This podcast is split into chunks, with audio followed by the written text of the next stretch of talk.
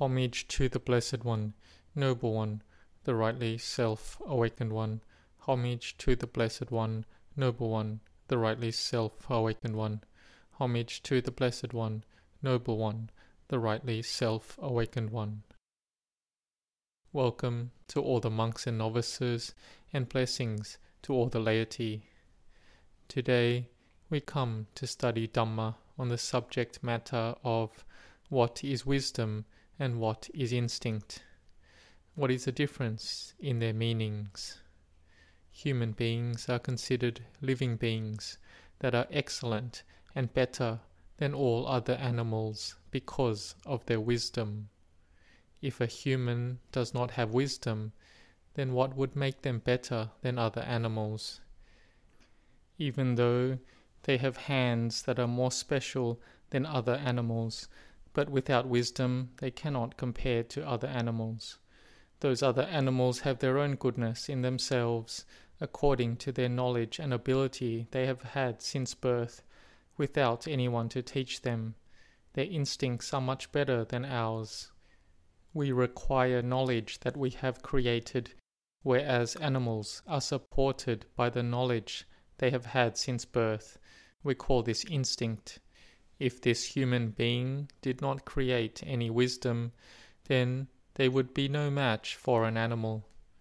In having a livelihood, having well being, there is almost nothing that humans can get for doing nothing.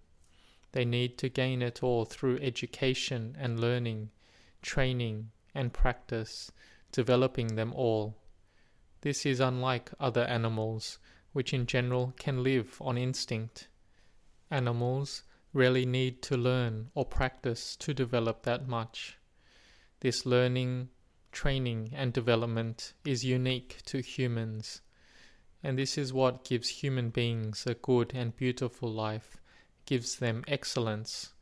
When human beings are able to develop this to the highest, then they are held to be the most excellent. Even the deities and Brahma gods will bow homage, and worship them. This is different from other ordinary animals who are born with instincts and die with instincts. Therefore, humans are an excellent living being. They're able to create wisdom. But the old things within the mind are the kilesas, the mental defilements of greed, hatred, and delusion that we possess and maintain. When humans do not have wisdom, then they will rely on these kilesas to help them. And these kilesas have emotions such as fear and desire, but these kilesas are obstructions and is ignorance. The ignorance of one particular thing, this will cause fear to arise. But when humans can fully develop their wisdom, then they will have no need to rely on those kilesas. The craving, greed, anger ceases. But in the process of developing wisdom, it will grow to a certain extent and will be aware of this. Even when there is knowledge of what is right and what is wrong, but the kilesas are still there. They take advantage of this opportunity by using the knowledge that wisdom has created in a bad way.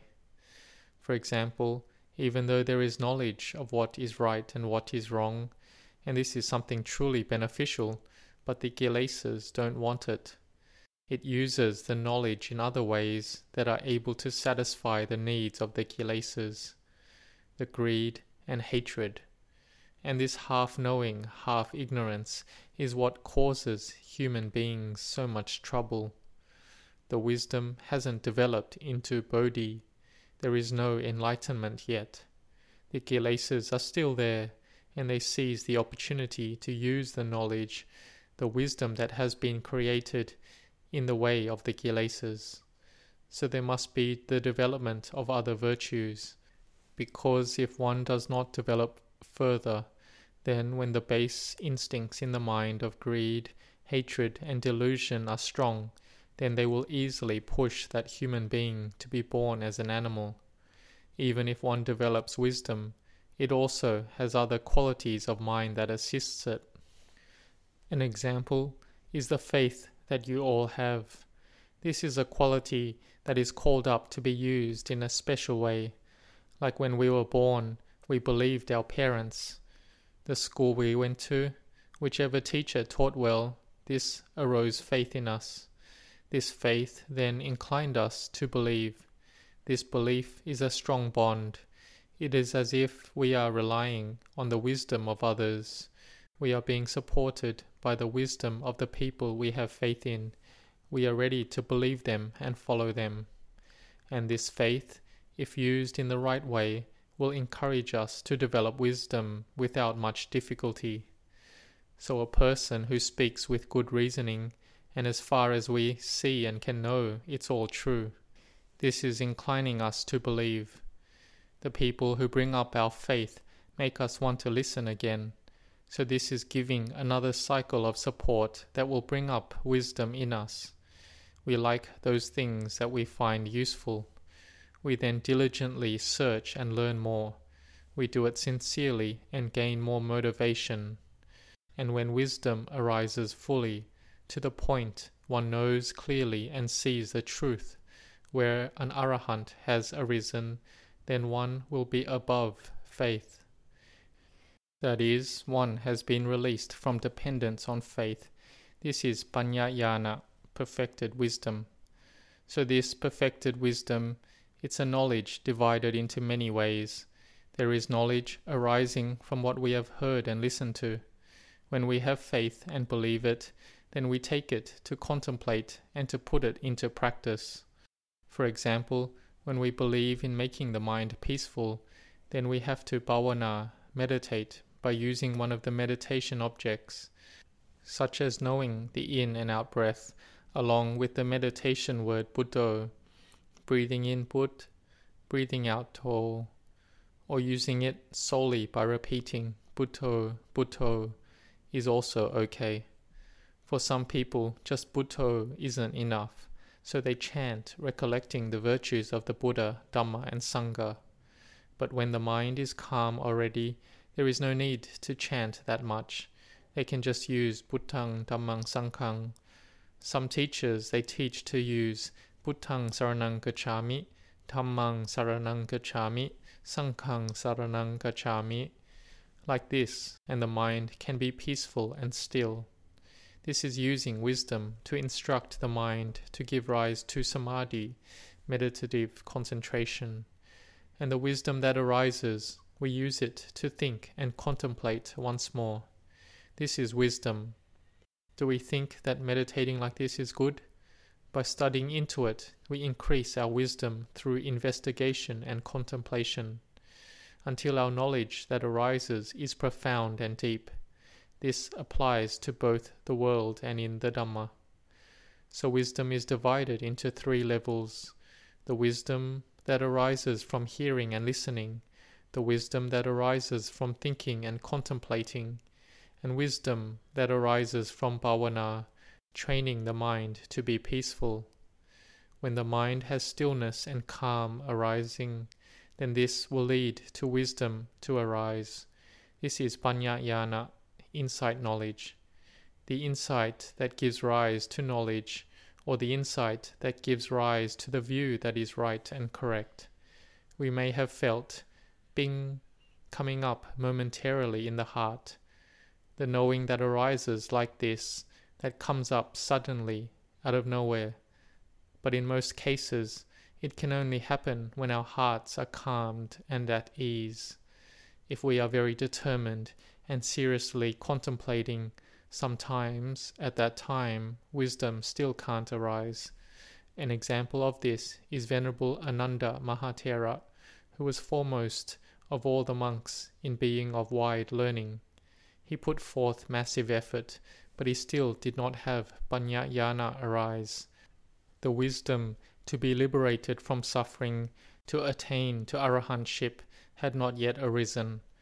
But when he relaxed a little, thinking he would rest for just a short while, and at that moment his mind was calm and still, and the sudden feeling arose, and he succeeded in attaining becoming an arahant.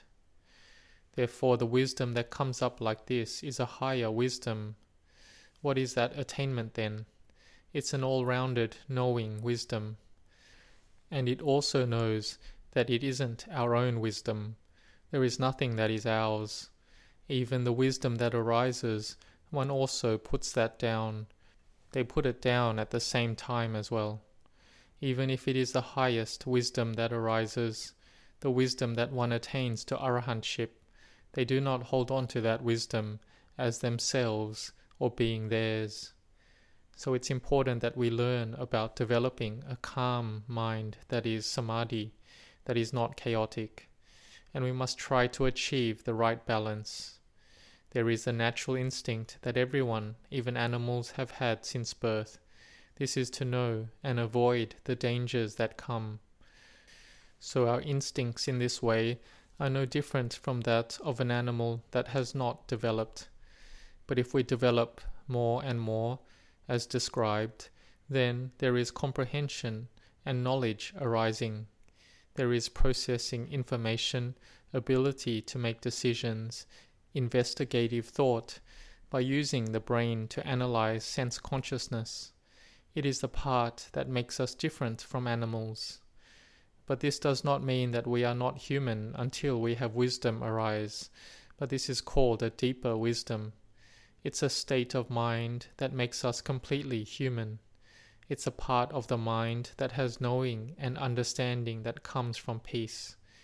If you have this knowing, bing, or a flash coming up, it's a knowledge that transcends reason or logic, and we need to train and develop this and this wisdom must be connected between the wisdom that we have heard and listened to, connected with the wisdom that comes from our meditation from deep peace, the wisdom that arises from hearing, from all our contemplation. This supports the realization of true wisdom that can correct the suffering within our hearts. Therefore, in our Dhamma practice, even if we get a temporary stillness, just a small amount, we still can solve the problems in our minds. This is called temporary wisdom or a temporary nibbana. So, in short, instinct is a knowledge that has existed since we were born, whether for humans or animals.